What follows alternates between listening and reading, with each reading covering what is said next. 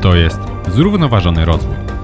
Podcast o tym, co należy zmienić w gospodarce, energetyce i naszych społeczeństwach, by zapobiec najbardziej dramatycznym skutkom zmian klimatu.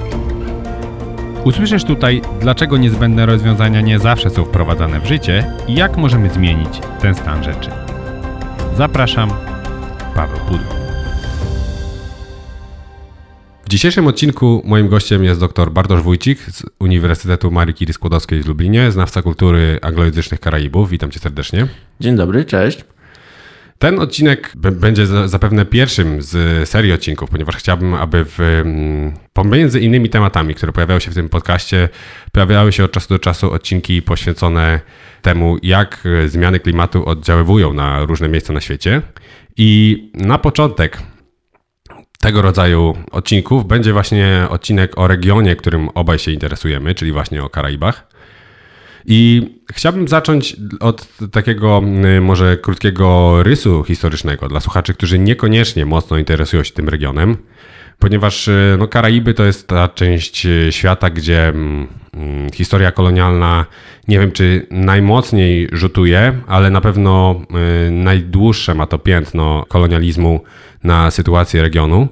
I to jest coś, co często pojawia się w mm, wypowiedziach e, aktywistów klimatycznych, że globalne południe, tak jak je na, nazywamy, ono jest często dotknięte tym, ty, tą historią kolonialną i mierzy się z tym dziedzictwem kolonializmu, co utrudnia adaptację do zmian klimatu i jest e, tym bardziej przykre, biorąc pod uwagę fakt, że rejony globalnego południa są, są i będą tak mocno dotknięte zmianami klimatu dużo bardziej niż wiele krajów na globalnej północy. I w związku z tym, y, czy moglibyśmy przybliżyć tą kolonialną historię, żebyśmy niezależnie od tego, jak wiele słuchacze i słuchaczki wiedzą o, o Karaibach, aby by mogli taki nadać kontekst tym wątkom, o którym będziemy w dalszej części rozmowy, które będziemy w dalszej części rozmowy poruszać. Mhm.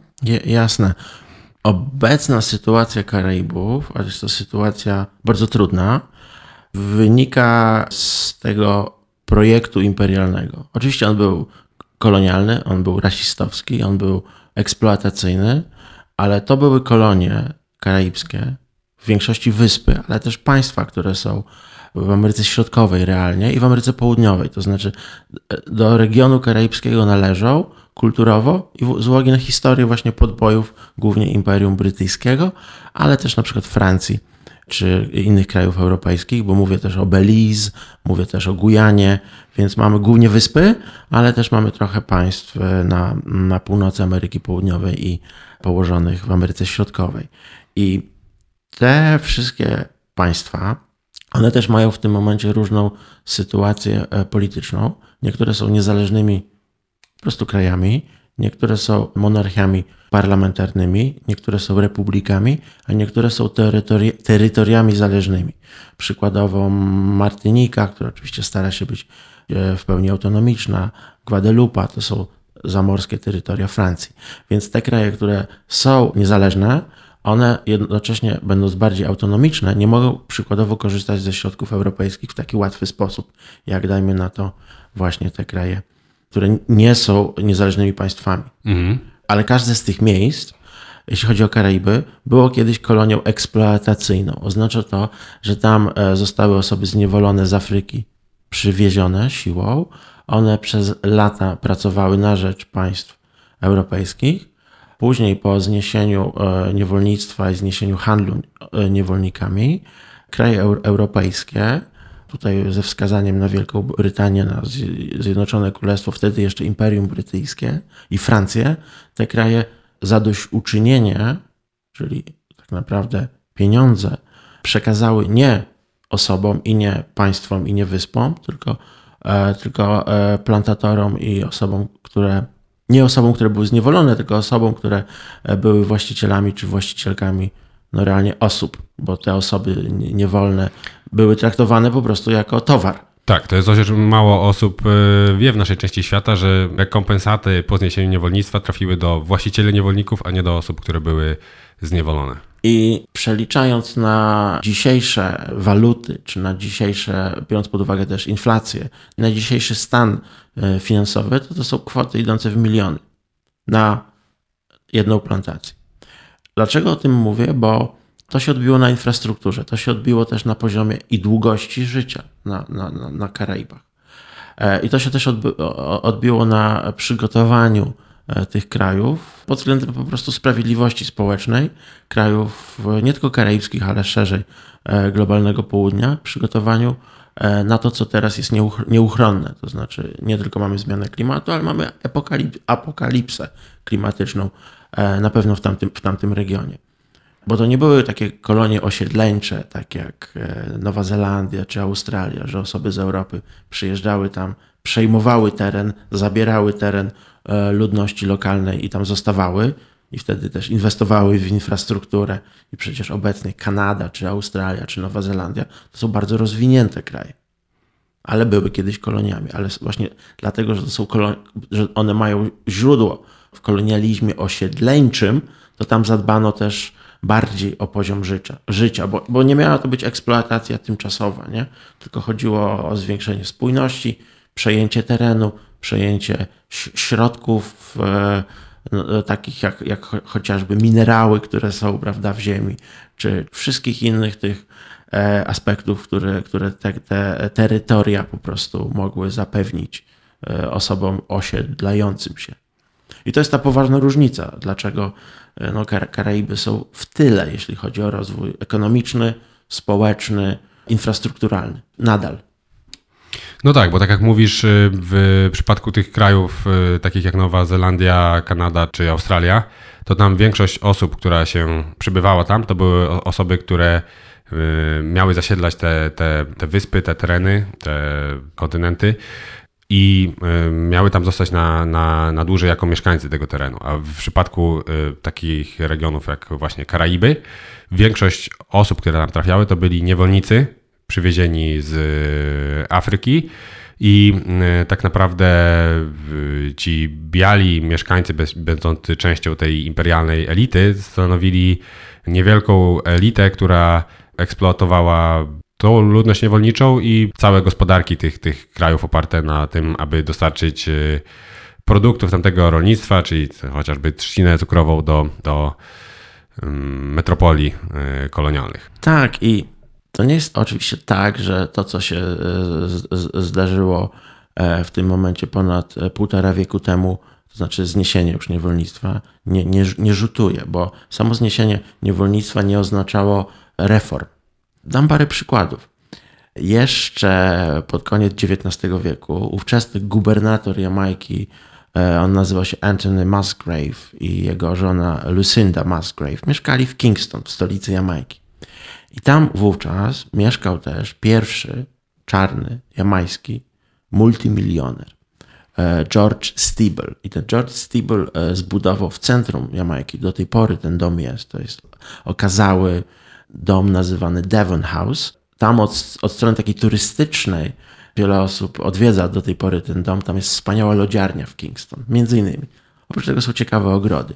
Ale mówię o tym, bo rodzina Musgrave'ów ze wskazaniem na, na żonę gubernatora im bardzo się nie podobało to sąsiedztwo. To znaczy, że mają wokół, wokół siebie, obok, jako sąsiada e, tego multimilionera, czarnego Jamajczyka, więc zmieniono układ drogi po prostu zbudowano tak drogę, żeby, rodzina e, gubernatorów nie musiała widzieć tego domu.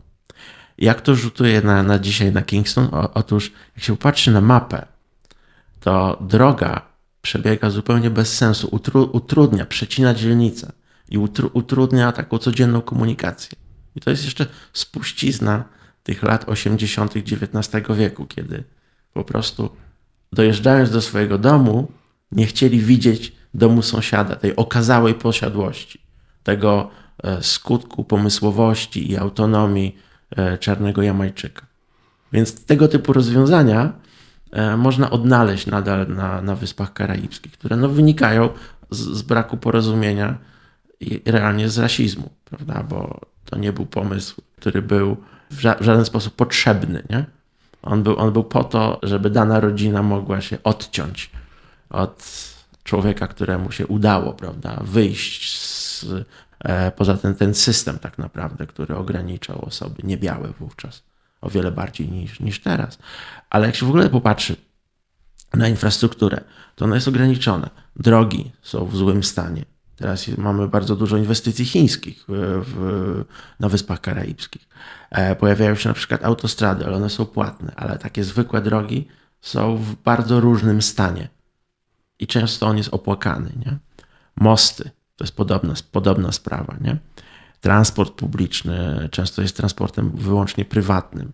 Są wyspy, które nie mają w ogóle zbiorkomu, a transport publiczny funkcjonuje za pomocą takich taksówek, które są vanami albo samochodami e, nazywanymi maxi taxi. No bo to jest taka taksówka nie dla jednej czy dwóch osób, tylko zbiorowa, ale jednak prywatna i jednak niedotowana. Nie ma żadnych subsydiów, więc jest droższa. Nie? Jest w ogóle taka duża stratyfikacja społeczna, jest dość duże wykluczenie. Są dzielnice biedy, są dzielnice, e, które mają e, bardzo ograniczony dostęp do wody, do takich bardzo codziennych udogodnień, które znamy z Europy i one są e, uznawane za coś, co zapewnia nam minimum komfortu, prawda? Elektryczność, nieprzeciekający dach i tak dalej, i tak dalej, nie? To tam nadal z tym jest poważny problem i to wynika stąd, że nawet w momencie zmiany systemu 50-60 lata, gdy wyspy zaczynały być niepodległe, to nie poszły za tym duże środki po prostu z Europy. I nie było na przykład planu Marszala, takiego odpowiednika, nie jak po II wojnie prezydent Truman wprowadził. I to wszystko teraz w obliczu tej klęski klimatycznej staje się jeszcze trudniejsze. No tak, bo tak jak mówisz, koniec niewolnictwa nie oznaczał końca rasizmu, nie oznaczał też y, poprawy tak naprawdę sytuacji materialnej, w której żyli byli już niewolnicy. Często przez wiele dekad y, oni żyli na porównywalnym y, poziomie, ponieważ no, nie mieli innej możliwości niż po prostu pracować dalej na plantacjach jako pracownicy najemni. I to jest dziedzictwo, które, tak jak mówisz, widać dzisiaj bardzo silne dziedzictwo kolonializmu, niewolnictwa i, i, i wszystkiego, co się z tym wiąże. Mm, a jak ocieplenie klimatu wpływa na te y, w większości wyspiarskie, a jeżeli nie wyspiarskie, no to siłą rzeczy jednak nadmorskie kraje? Czy mm, które zmiany już widać, a które dopiero będą miały jakieś znaczące oddziaływanie w przyszłości? Bo zapewne w tym kontekście większość z nas, pierwsza rzecz, która przychodzi do głowy, to jest podnoszenie się poziomu mórz, które, tak jak wiemy, następuje, ale nabierze impetu dopiero z czasem, ponieważ y, ta jakby odpowiedź y, polegająca na topieniu się lądolodów y, to jest coś, co, co dzieje się z opóźnieniem po wzroście temperatury i, i to znaczące podniesienie się poziomu mórz o nawet kilka metrów to jest coś, co będziemy obserwować pewnie bliżej końcówki tego wieku lub jeszcze dalej w przyszłości. No ale są też różne zjawiska, takie jak, nie wiem, ekstremalne zjawiska pogodowe, czy w ogóle zmiany w strukturze opadów, które zapewne już teraz widać, one będą się nasilać, ale pewnie są już widoczne.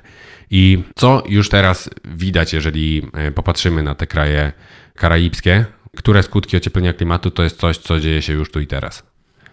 E, bardzo dużo widać, bardzo dużo jest zniszczeń w rezultacie, bo nawet jak nie mówiono tak szeroko jak teraz o zmianach klimatycznych i o skutkach apokaliptycznych, to Karaiby historycznie są tym regionem, e, którego e, co roku mm, dotyczą huragany. Po mhm. prostu.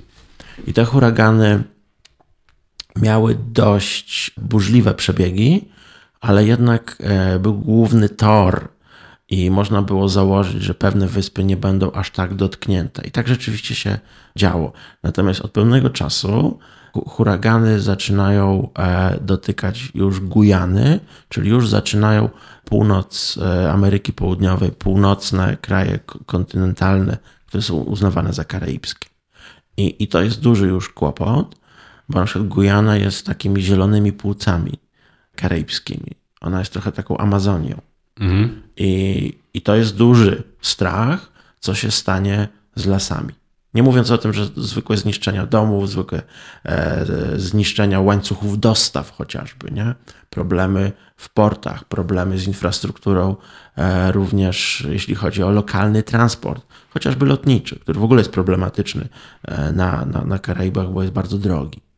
To też e, spowodowało zmianę my myślenia, bo na, na Karaibach mówiłeś o zmianie e, poziomów mórz, ale zmiany myślenia to znaczy zaczę, zaczęły trochę bardziej e, wyspy ze sobą próbować współpracować i na forach międzynarodowych o tym mówić, chociażby o tych huraganach. Natomiast rzeczywiście rosną temperatury, zmniejszają się opady, e, pora sucha staje się dłuższa, e, no krótsza jest pora deszczowa, skutki są takie, że uprawy maleją, komfort życia się zmniejsza, dostęp żywności również jest mniejszy. Zarobki, no bo część poza, poza turystyką to jednak część osób z czy to rybołówstwa, czy z rolnictwa szeroko pojętego się utrzymuje.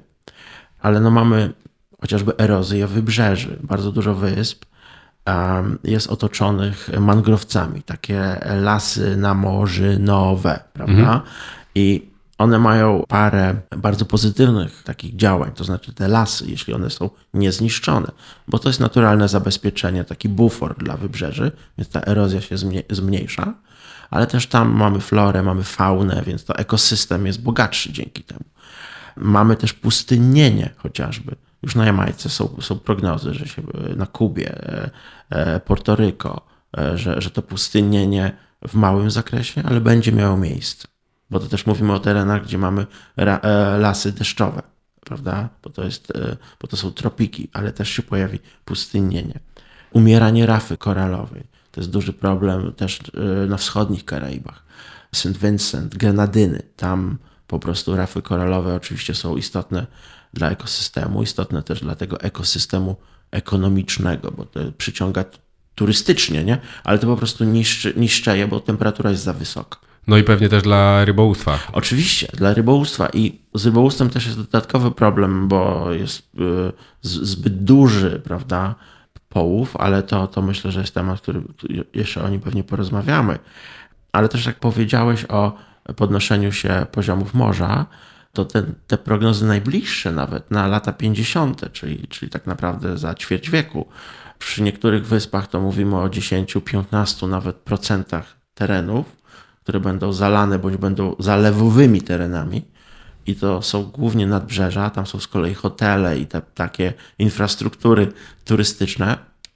I one będą zniszczone albo będą po prostu ulegały niszczeniu szybciej niż, e, niż teraz te skupiska hoteli, miejsca, które świadczą usługi turystyczne, to czasami też są usługi turystyczne takie bardziej e, nastawione ekologicznie, to znaczy takie mniejsze. To nie są tylko sieci wielkich hoteli, nie? to też są takie agroturystyczne miejsca, które będą dotknięte.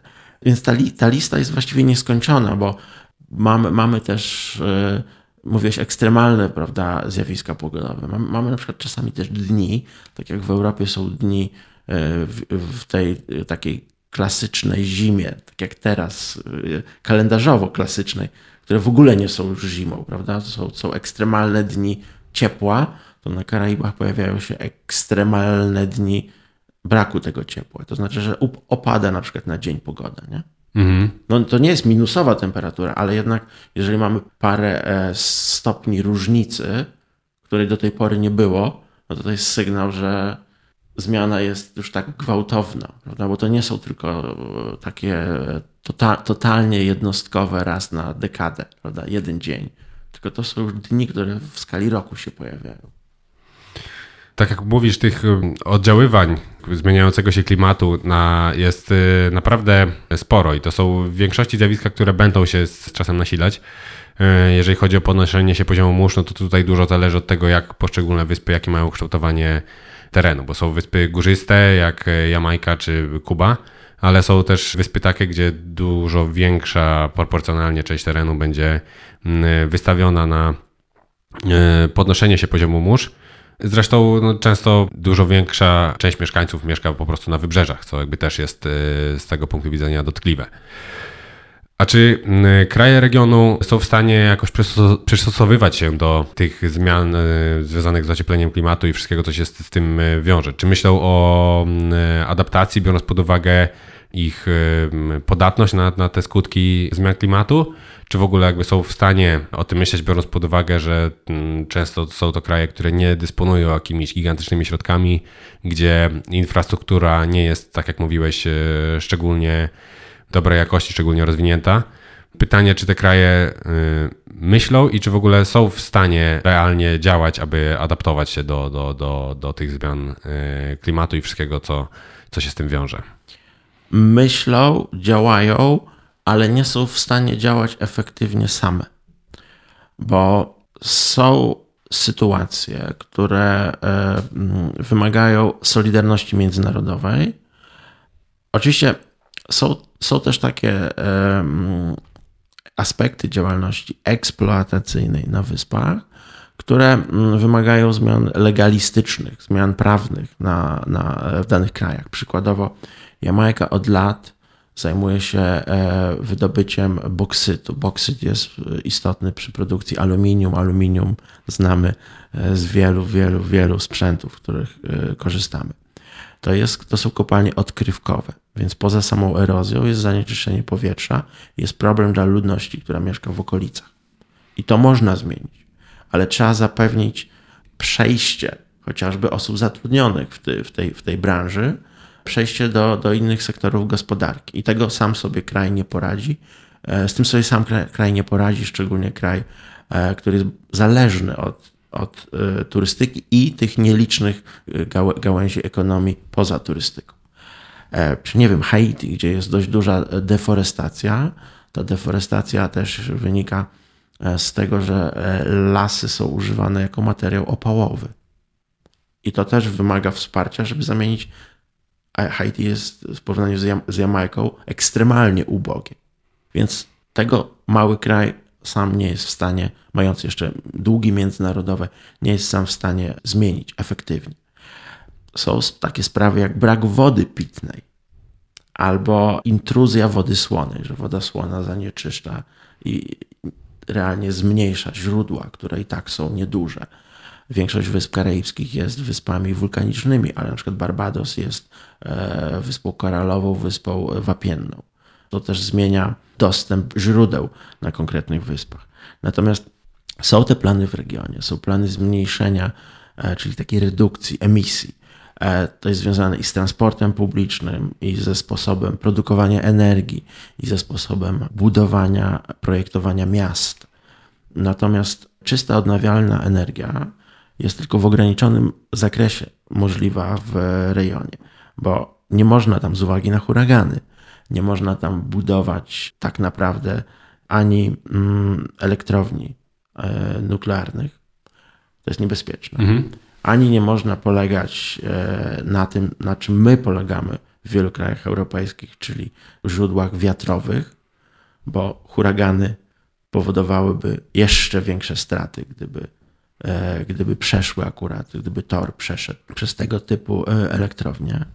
E, ale nawet energia słoneczna, która wydawałoby się, że tam jest po prostu to miejsce wymarzone, no to, wymaga technologii, która powinna być dostępna, a fotowoltaika dla małych krajów jest na przykład droższa, bo kupując, mając zamówienia takie publiczne, no taki kraj kupi mniej, więc też na takim rynku konkurencyjnym jest w stanie wynegocjować gorsze ceny. E, I o tym mówią politycy i polityczki z regionu. E, zresztą przypominają, że w czasie pandemii w 2020-2021 roku, e, jak były zakupy szczepionek, jak były zakupy sprzętu medycznego, to też małe wyspy były traktowane jako no, klienci tej drugiej, trzeciej, czwartej kategorii, to znaczy zakolejkowane były tak dostawy, że później były realizowane. I o tym wszystkim mówią, mówią na forach publicznych, chociażby na kopie mówią, e, czy to w Glasgow premierka z Barbadosu, Mia Motley w 26 roku miała płomienną przemoc. Na kopie 26. Tak, na 20, przepraszam, na 26 w Glasgow. W zeszłym roku, tak. dwa lata temu w zasadzie już tak. w tym momencie jak Na 27 w Egipcie też przemawiała jeszcze mocniej, jeszcze dosadniej, jeszcze tak, konkretniej. Tak, nawet było na głównej stronie Guardiana to przemówienie w trakcie, kiedy ten kop trwał. Więc y, ono się odbiło w tym, na pewno w tym świecie anglojęzycznym mocno. W Polsce pewnie mniej o tym konkretnie słyszeliśmy, ale faktycznie te jej wypowiedzi odbiły się sporym echem i ona właśnie nawiązywała do tego dziedzictwa kolonializmu i mówiła o niesprawiedliwości, która się z tym wiąże, że najpierw te rejony były mocno eksploatowane, a później są najbardziej narażone na zmiany klimatu, a kraje mm, globalnej północy, kraje mm, zamożne są dosyć opieszałe z dostarczaniem wsparcia dla tego typu regionów świata. I obecnie Mia Motley jest e, taką liderką, jeśli chodzi o politykę karaibską.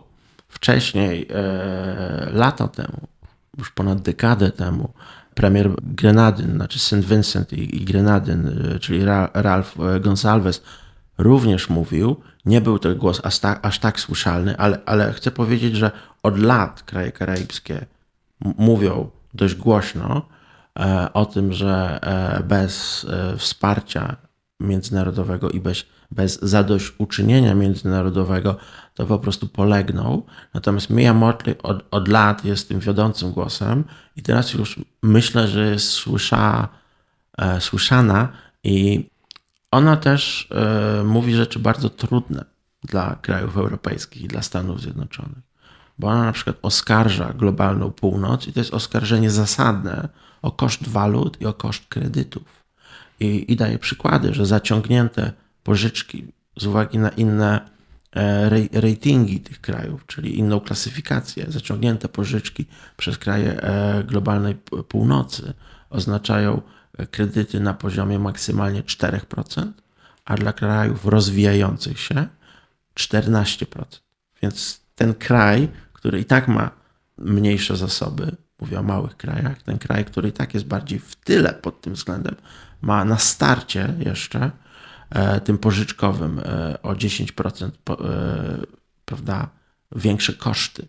Do tego dochodzi koszt obsługi, obsługi długów, więc kraje muszą swój budżet większej, e, większy, więcej procentowo przeznaczać na obsługę długu i na spłatę długu i na koszt kredytu po prostu.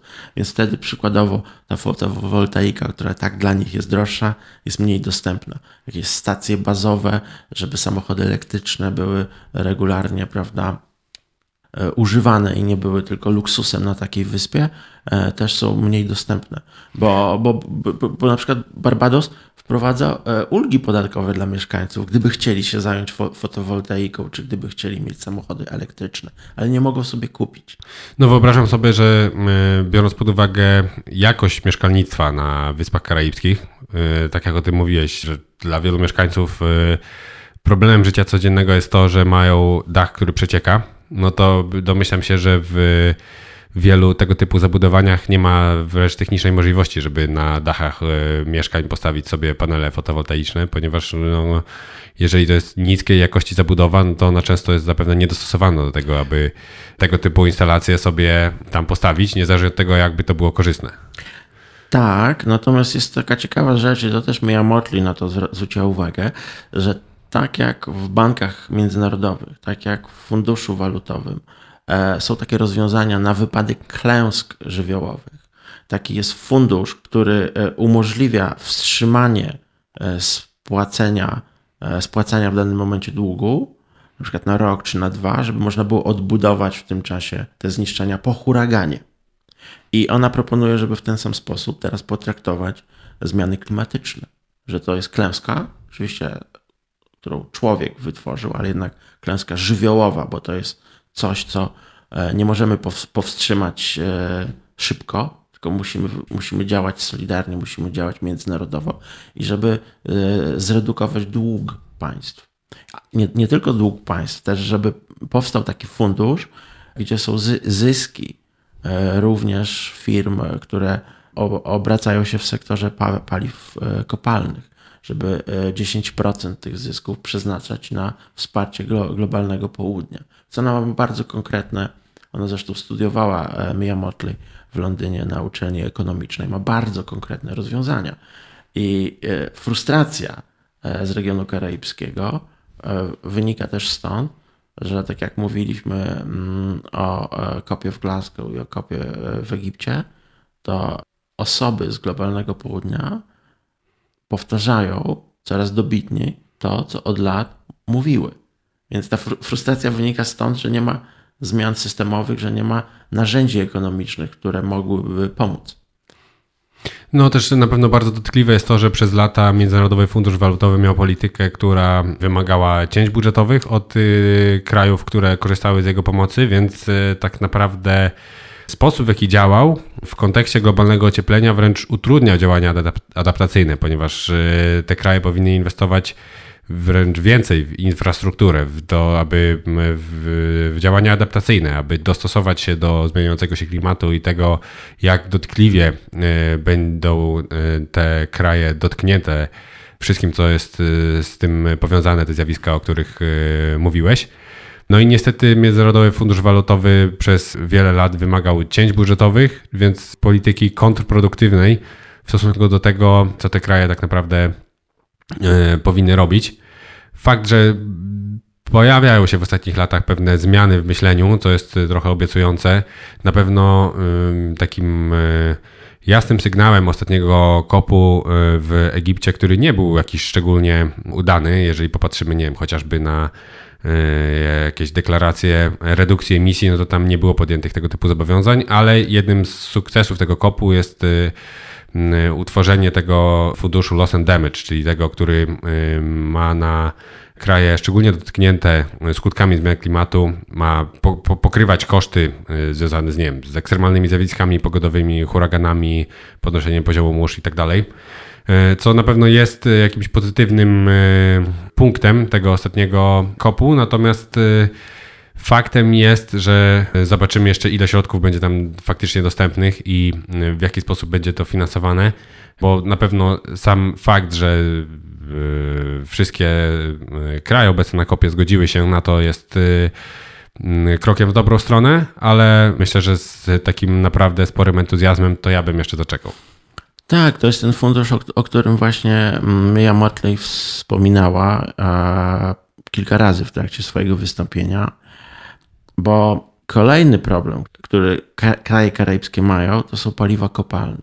To znaczy, dlatego, że nie było rozpoczętego lata temu procesu adaptacyjnego, dlatego, tak jak mówiłeś, że e, warunki udzielania kredytów połączone były z redukcją, tak naprawdę, z minimalizacją e, państwa opiekuńczego, a z, e, z maksymalizacją zysków w sposób bardzo konkurencyjny, z minimalnym patrzeniem na skutki społeczne i skutki e, też dla krajobrazu, dla natury, dla przyrody, dla ekologii, dla ekosystemu, to kraje, kraje karaibskie kontynuują, te, które mają zasoby.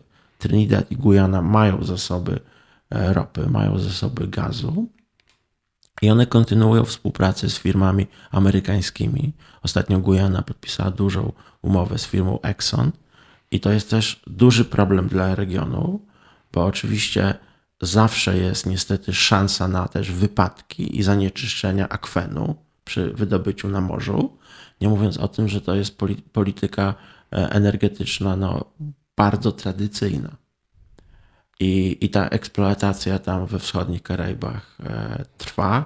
I o, o tym też Mia Motley mówiła, że to jest wynik braku pomocy, braku wsparcia, braku mm, działań glo, globalnej północy. Że te kraje po prostu kontynuują takie działania, bo też taka jest lokalna polityka, bo też lokalna klasa polityczna uznała to za, dla swoich kadencji za, za istotne, dla utrzymania na przykład swoich kadencji. E, ale też istotne dla utrzymania e, zysków, czy po prostu obiegu walutowego, prawda? że to jest istotny przypływ gotówki, trwałych środków dla, dla krajów. Mówię trwałych, bo są miejsca pracy, bo, bo jest wsparcie w rezultacie szpitali i tak dalej, i tak dalej, nie? ale koszty długofalowe tego są e, no, o, o wiele większe niż te zyski tymczasowe. No to pokazuje, jak bardzo yy, dalekosiężne konsekwencje w wielu miejscach na świecie, których byśmy się tego nie spodziewali, ma to, jak, yy, że zbyt wolno odchodzimy od paliw kopalnych, no bo faktem jest, że jest popyt po prostu na yy, paliwa kopalne niemalejący. I ten popyt przede wszystkim jest w krajach zachodnich, krajach globalnej północy, które najwięcej spalają paliw kopalnych na mieszkańca. No i widać, że fakt, że zbyt y, mało ambitnie podchodzimy tutaj do tego, jakby nie pozostawia za wiele wyboru tym krajom, które, dla których to jest y, często cenne źródło y, środków, które mogą wykorzystać, aby zapewnić nieco wyższą jakość życia dla swoich mieszkańców. Ciekawi mnie w ogóle, jak, czy kraje karaibskie, przez to, jak takie jak na przykład właśnie Barbados, Jamajka, czy inne kraje regionu, jak one podchodzą do, do kwestii środowiskowych, bo są to kraje, gdzie jest to częściowo afrykańskie dziedzictwo kulturowe bardzo obecne i czy to wpływa może na jakieś inne, może nie wiem, nieeksploatacyjne podejście y, tych krajów w jakimś zakresie do wykorzystania zasobów przyrody, czyli właśnie surowców naturalnych czy rybołówstwa?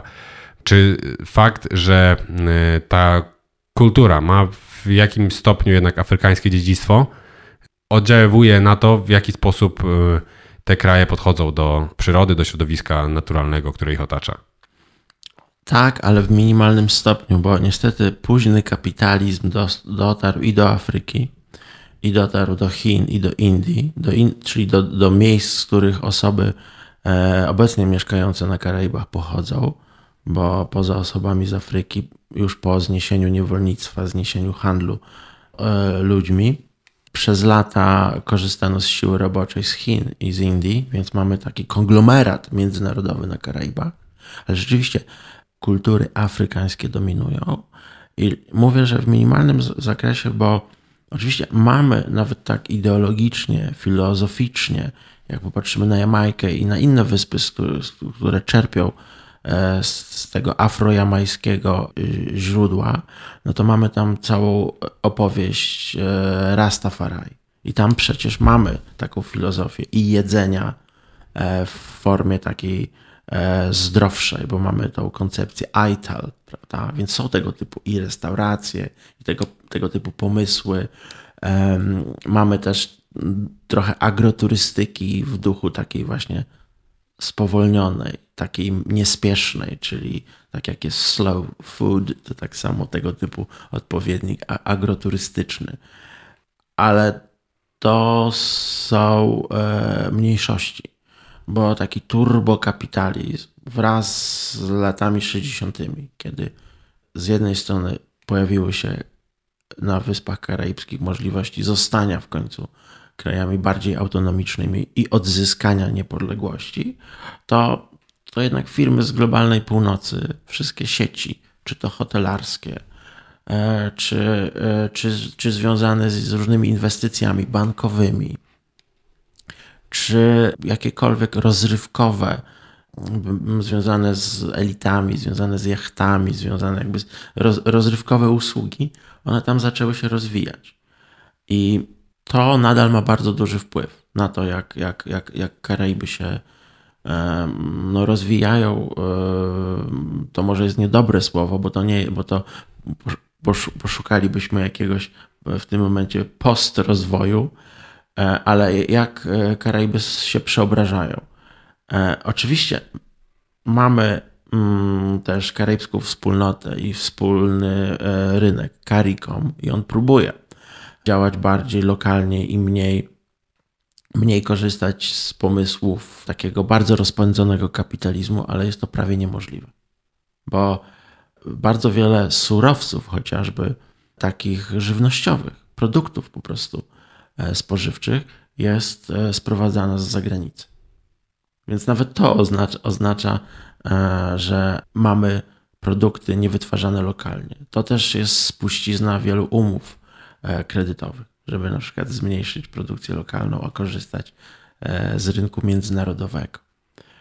Ale różnie od chyba 15 aż do 30% w zależności od wyspy E, mamy, mamy lokalne rolnictwo jako bardzo istotny element gospodarki. I to jest nadzieja na trochę inne działanie, na działanie bardziej zrównoważone, na działanie z po prostu poszanowaniem e, nie tylko środowiska naturalnego, ale osób ludzkich i nieludzkich po prostu żyjących, czyli takiej, takiego myślenia, które można odnaleźć w wielu filozofiach afrykańskich, takiego bardziej myślenia i praktyki wspólnotowej. E, no ale to się nie wydarzy, jeśli będzie cały czas dominacja tego modelu, który jest, który jest eksploatacyjny. Bo będą takie enklawy i one są, a tutaj bardziej chodzi o to, żeby się te enklawy rozszerzały na, na mainstream. E, no i tutaj nie mogę tak e, bardzo pozytywnie powiedzieć, bo na razie nie ma takich no, prognoz, natomiast jako ideę, jak się popatrzy na te zasady, nie wiem, takie aspiracyjne zasady typu cele zrównoważonego rozwoju nie? E, Narodów Zjednoczonych. I tam mamy czystą wodę i warunki sanitarne, prawda? Czystą i dostępną energię i tak dalej, i tak dalej. No to jest wszystko w dobrym duchu. Mhm. Natomiast to są, nie powiem, że puste slogany, ale to są um, cele bardzo trudne do zrealizowania bo tutaj wracamy do kopu. I nie idą za tym wystarczająco środki, po prostu, realizować. Bo to, że są działania w dziedzinie klimatu czy partnerstwo na, cel, na, na rzecz wspólnych celów, to jako idea super, tylko jak to zrealizować, nie? jeżeli realnie nie ma środków, a czasami też nie ma chęci politycznej. Bo e, nie każda osoba, która zarządza, zarządza, czyli jest premierem czy premierką e, krajów karaibskich, też ma taką odwagę, żeby na polu właśnie eko, ekologii, na, na polu środowiska działać i też, żeby na forum publicznym się wypowiadać, bo to jest konfrontacyjne działanie, to jest dekolonizacyjne działanie i to jest no, konfrontacja, która też wymaga w regionie e, działania wspólnotowego. Chociażby na z uwagi na te paliwa kopalne, to region już jest podzielony. Mm-hmm. No to widać tutaj e, na przykładzie tego, o czym opowiadasz, jak bardzo to dziedzictwo e, dominacji kolonialnej jest cały czas obecne, bo e, mieliśmy dominację polityczną przez setki lat, teraz mamy bardziej dominację ekonomiczną, która cały czas mocno rzutuje. Jeszcze jedna rzecz, o którą, którą chciałbym poruszyć w tej rozmowie, to wpływ globalnego ocieplenia na migrację, bo w, wiemy o kryzysie migracyjnym na południowej granicy Stanów Zjednoczonych, o wielu imigrantach, którzy mm, chcą się dostać do Stanów Zjednoczonych.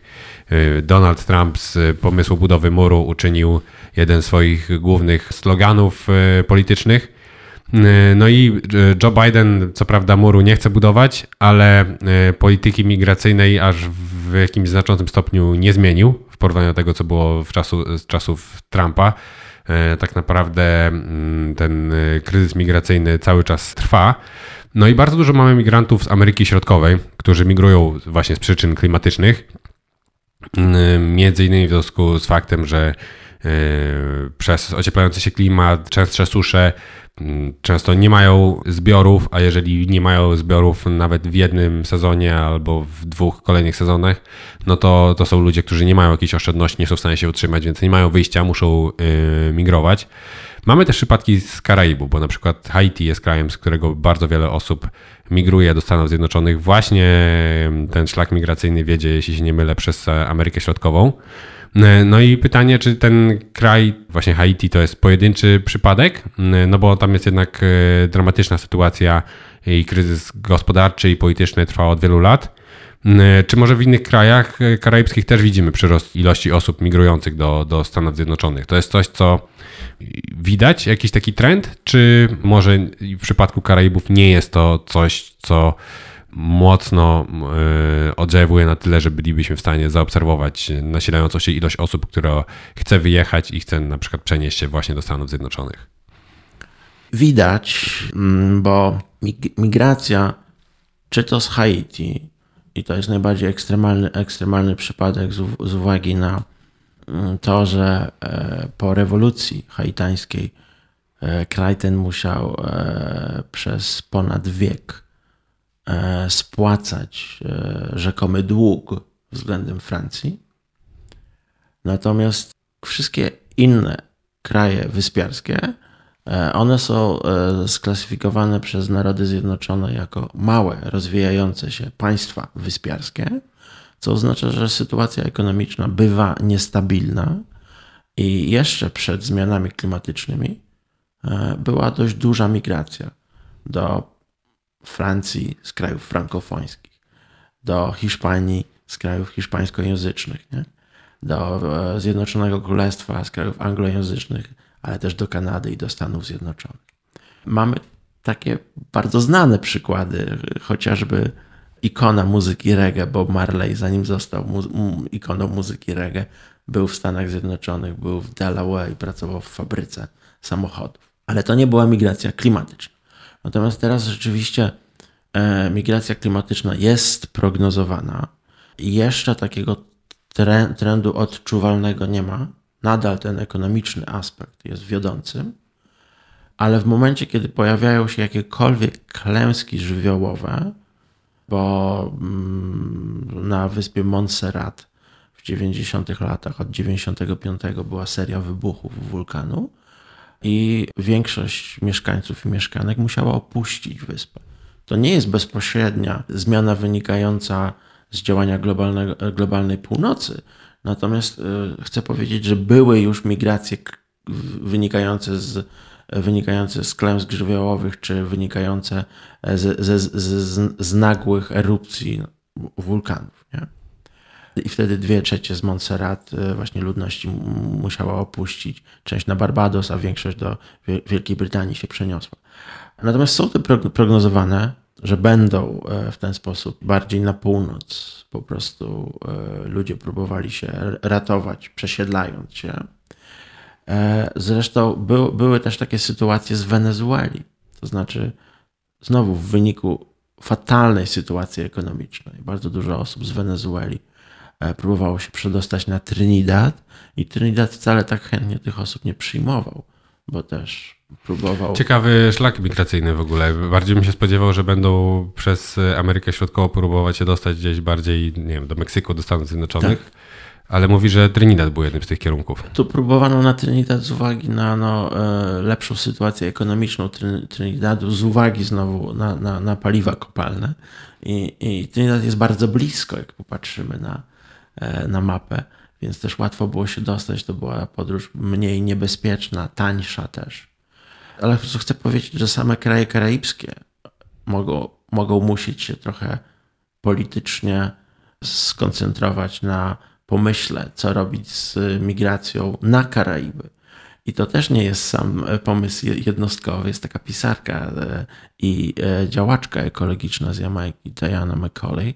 I ona w jednej powieści wymyśliła w ogóle taki, taki scenariusz, że e, globalna północ szuka dla siebie lepszego miejsca i część ludzi ze Stanów Zjednoczonych próbuje się schować w górach Jamajki, gdzie jest powietrze E, bardziej rześkie i gdzie jest e, nadal ekosystem umożliwiający no, taką ochronę przed zmianami klimatycznymi. Natomiast rzeczywiście prognozy nieliterackie i nie, i nie, i nie tylko lokalne mówią nam, że będą e, wyspy opuszczać te, po prostu te osoby, które znajdą jakieś zaplecze ekonomiczne, ale będą coraz więcej też z, uwagi na zmiany, zmiany po prostu klimatyczne musiały rozważyć prze, przenosiny. Więc jest to też e, w najbliższych dekadach coś, co będzie rzeczywistością, a nie tylko prognozą literacką czy jakąś taką prognozą teoretyczną. Mhm. E, na koniec już e, naszej rozmowy chciałbym poruszyć jeszcze jeden wątek. Mianowicie to są kraje karaibskie, to są kraje, które czerpią duże dochody z turystyki. No i to jest bardzo istotne źródło dochodów dla wielu mieszkańców tych krajów, ale to ma też ciemną stronę, bo podróże samolotami, ja na te wyspy często nie da się dotrzeć w żaden inny sposób, są istotnym y, źródłem emisji gazów cieplarnianych. W jednym z pierwszych odcinków tego podcastu po, po, po, był on poświęcony w pełni temu tematowi, więc jeżeli kogoś to interesuje, to zachęcam do y, sięgnięcia do niego, odtworzenia sobie tego odcinka. Tutaj nie będę przytaczał tych liczb, ale rosnący ruch lotniczy to jest coś, co znacząco utrudnia redukcję emisji i jeżeli prognozy dotyczące rosnącego ruchu lotniczego będą się yy, sprawdzać, no to yy, z samego tego tytułu możemy mieć problemy z yy, ograniczeniem globalnego ocieplenia, w, utrzymaniem go w ramach, które są wyznaczone przez porozumienie paryskie. No i pytanie, czy nie powinniśmy patrzeć na e, przychody z turystyki w takich krajach, e, dla których to jest znaczące źródło dochodu, jako zaciąganie długu względem swoich dzieci, bo już nawet nie wnuków, biorąc pod uwagę, że e, te skutki ocieplającego się klimatu będą widoczne, już są widoczne, a będą widoczne już w nadchodzących dekadach w bardzo znaczącym stopniu. No i pytanie, czy na Karaibach toczą się jakiekolwiek dyskusje na ten, na ten temat, na temat kosztów środowiskowych działalności turystycznej? Oj tak, bardzo, bardzo. To jest coś, co dzieli e, opinię publiczną, no bo część tej y, ludności, a nie, na niektóre, niektóre wyspy to nawet 70% swojego produktu narodowego brutto czerpią właśnie z turystyki. Więc dzieli to ludność, dzieli to klasę polityczną, dzieli to e, też osoby aktywistyczne, bo są różne po prostu pomysły. Pandemia pokazała, kiedy turystyka zmalała, co się dzieje na Karaibach. Kiedy nie ma dopływów e, gotówkowych, i kiedy niektóre kraje musiały zaciągać nowe długi albo musiały po prostu renegocjować umowy e, dotyczące spłacania już bieżących zobowiązań. Niektóre kraje też próbowały się ratować e, z uwagi na brak właśnie turystów i turystek, oferując takie tymczasowe wizy, żeby ludzie przyjeżdżali i pracowali zdalnie z wysp bo nadal ten wizerunek rajskich wysp i rajskich wakacji jest podtrzymywany przez Ministerstwo Turystyki, przez Ministerstwo Gospodarki, przez Ministerstwo Kultury. I żadne ministerstwo się od tego nie odcięło do tej pory.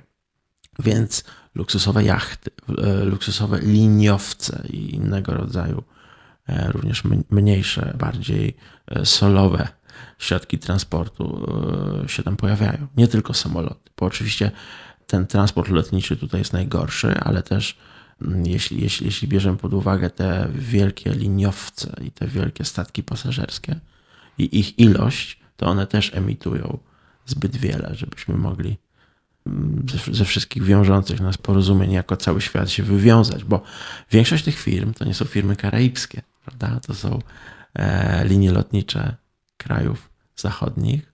To są też firmy świadczące usługi turystyczne, które często są po prostu filiami różnych międzynarodowych koncernów operujące w, w regionie, więc e, same kraje karaibskie nie są w stanie sobie z tym poradzić.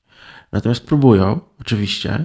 Mamy trochę też po prostu takich tekstów kultury protestujących, krytycznie opisujących E, od lat, czyli ta branża kreatywna mocno, mocno o, tym, o tym mówi. Dużo literatury, trochę tekstów w piosenkach też, no ale to jest bardzo mało.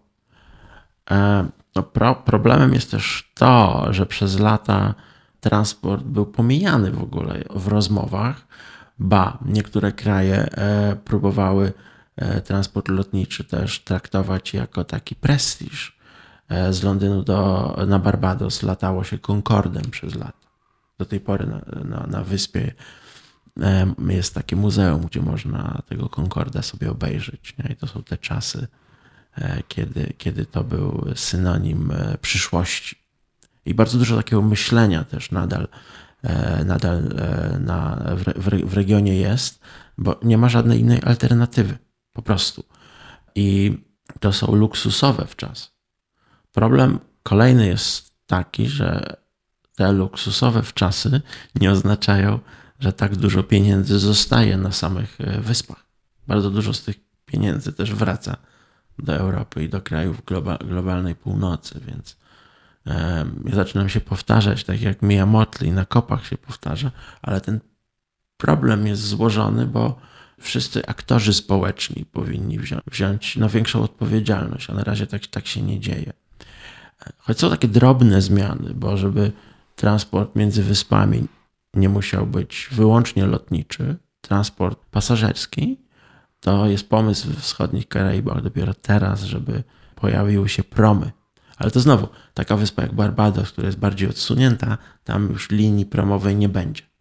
Więc to znowu jest rozwiązanie bardzo, bardzo lokalne, bo Karaiby są bardzo szerokie. I realnie te małe wyspy bo duż, duże wyspy karaibskie to Kuba, to Jamajka, to Hispaniola, czyli Haiti i Republika Dominikańska, Dominikany. To te kraje mają trzy różne języki. Mają związane ze sobą historie, ale mają nawet systemy polityczne inne, bo Kuba nadal nie jest krajem demokratycznym. Więc nawet tym, tym trzem największym wyspom do tej pory było się trudno dogadać. One mogły być wiodące i teraz w tym momencie wschodnie Karaiby, te małe wyspy starają się nadać e, no, ton tym, tym, tym, tym rozmowom, ale no, nie wygląda to najlepiej, jeśli chodzi o turystykę. Bo, bo musiała być poważna alternatywa, żeby ją powstrzymać. Bo z jednej strony w regionie, żeby ludzie mogli się z czegoś innego utrzymać, ale też, żeby e, globalna północ nie, nie chciała już tam przyjeżdżać. No to jest e, bardzo spory temat. I faktycznie tutaj potrzebna jest zmiana zapewne i na Karaibach, i w krajach takich jak kraje europejskie czy Stany Zjednoczone, skąd jednak większość tych turystów z zamożnymi portfelami przybywa właśnie na Karaiby. Można tu wspomnieć wypowiedź y, premiera Wielkiej Brytanii Tonego Blaira, który zapytany tuż po opublikowaniu raportu Sterna y, dotyczącego zmian klimatu przygotowanego na zlecenie rządu brytyjskiego, Zapytany, czy nie powinien zrezygnować z wakacji na Barbadosie, powiedział, że to niezbyt praktyczne sugerować to ludziom, żeby zrezygnowali z wakacji, więc y, zmiana powinna nastąpić i u nas w naszych oczekiwaniach, jak chcieliby się spędzać wakacje i y, zapewne na Karaibach, ale jeżeli odbierzemy ten, to źródło finansowania, jakim jest turystyka, no to przydałyby się inne formy wsparcia, o których rozmawialiśmy w trakcie tej rozmowy, w trakcie tego odcinka inne formy, y, w jaki globalna północ powinna wesprzeć te regiony w mitygacji skutków klimatu y, i, i w działaniach adaptacyjnych. I to jest coś, co bardzo trudno jest wynegocjować od lat na, na szczytach klimatycznych, ale to jest też coś, na co my wszyscy mamy wpływ, no bo mm, politycy krajów zachodnich nie chcą się na to zdecydować, bo obawiają się reakcji y, swoich społeczeństw na to, że jest przecież tyle potrzeb, które musimy zapewnić w swoich krajach. Dlaczego mamy dawać miliardy dolarów innym miejscom na, na świecie? A więc, jeżeli my jako wyborcy będziemy rozumieć to, że to jest w naszym interesie wspieranie globalnego południa, aby tam można było ułożyć życie i żeby nie, nie było jedyną odpowiedzią dla wielu yy, setek tysięcy mieszkańców tych krajów wyjechanie i dostanie się do Europy czy do Stanów Zjednoczonych, jeżeli będziemy tego świadomi i będziemy wiedzieć, że tak naprawdę wspieranie finansowe tych krajów w sposób y, skuteczny, wydajny jest w naszym interesie, no to nasi politycy też będą y, bardziej skłonni do tego, aby na to wsparcie się decydować. No to jest, wydaje mi się, moment, kiedy warto sobie uświadamiać, że polityka oparta na państwach narodowych jest klęską w przypadku Karaibów. Bo jeżeli będziemy patrzeć tylko przez pryzmat poszczególnych krajów i w rezultacie poszczególnych regionów, czyli Europa, Europa Zachodnia i tak dalej, to państwa karaibskie, które też oczywiście na siebie często patrzą przez pryzmat polityk narodowych, polityk ograniczonych do własnego kraju, e, to jeżeli będziemy tylko tak wyłącznie patrzeć, to tamte kraje są skazane na klęskę. Po prostu. Bo same sobie nie poradzą, a nie poradzą sobie same, bo przez dekady, przez stulecia były miejscem eksploatacji. W tym momencie ta eksploatacja ma formę taką neokolonialną, ma formę chociażby traktowania e, regionu jako e, miejsca zarobku albo miejsca zabaw, uciech, właśnie takich turystycznych. A to jest coś, co, co wymaga współpracy. Ja wiem, że teraz brzmię bardzo kaznodziejsko, ale czytając te bardziej progresywne e, głosy, czy z regionu karaibskiego, czy z innych części świata, no to to jest ten taki e, model, który zaczyna się e, pojawiać już wprost. Nie traktowany jako żadna aberracja, czy żadna jakaś, żadna jakaś utopijna myśl, tylko jako, jedyna praktycz, jako jedyne praktyczne rozwiązanie. Nie? Że, że kraje, które mają większy dorobek, często kosztem krajów globalnego południa powinny zrezygnować z części e, swoich e, no, uciech, rozrywek i komfortów, nie? żeby uratować przynajmniej niektóre z krajów w innych częściach świata. I to, co powiedziałaś o Tonym, o Tonym Blerze jest też dość symptomatyczne, bo część wysp e, do tej pory jest takimi nie tylko prywatnymi wyspami, ale też takimi wyspami niedostępnymi, czy to dla lokalnych mieszkańców i mieszkanek, jest problem z dostępem do plaż na przykład. Jest ten problem, że niektóre wyspy stały się prywatne w znaczeniu wykupione i no, są, e, działają trochę tak jak e, domy letniskowe, tylko że w wielkości wyspy. Na przykład część Grenadyn, tam są taka słynna wyspa Mystique, która należy do Richarda Bransona. I jeśli oglądaliście, oglądałyście serial The Crown, to tam E, księżna Małgorzata e, się pojawiała, te wszystkie karaibskie e, wątki w tym serialu to są właśnie na, tam na Grenadynach albo, albo na Bahamach, nie? Czyli takich synonimach luksusu i, i wakacji w tropikach. No tak, i myślę, że to jest y, coś, z czego powinniśmy zdawać sobie sprawę, że mm, więcej zależy od tego, jaka będzie sytuacja w tym i w innych regionach na świecie, niż nam się może tutaj wydawać.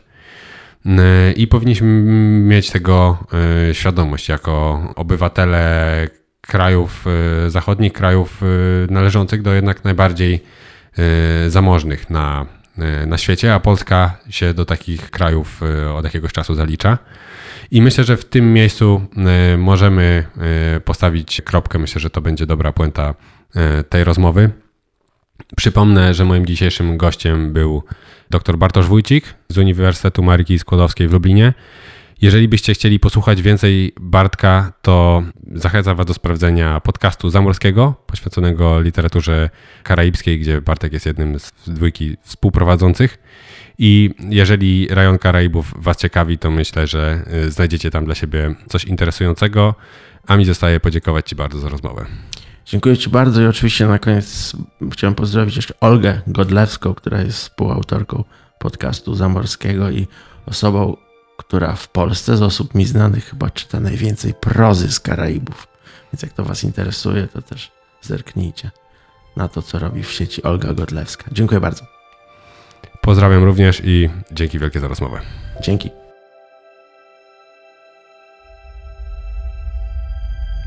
W dzisiejszym odcinku to już wszystko. Jeżeli zaciekawiła Was ta rozmowa, zachęcam do podzielenia się nią z osobami, dla których również może ona okazać się interesująca.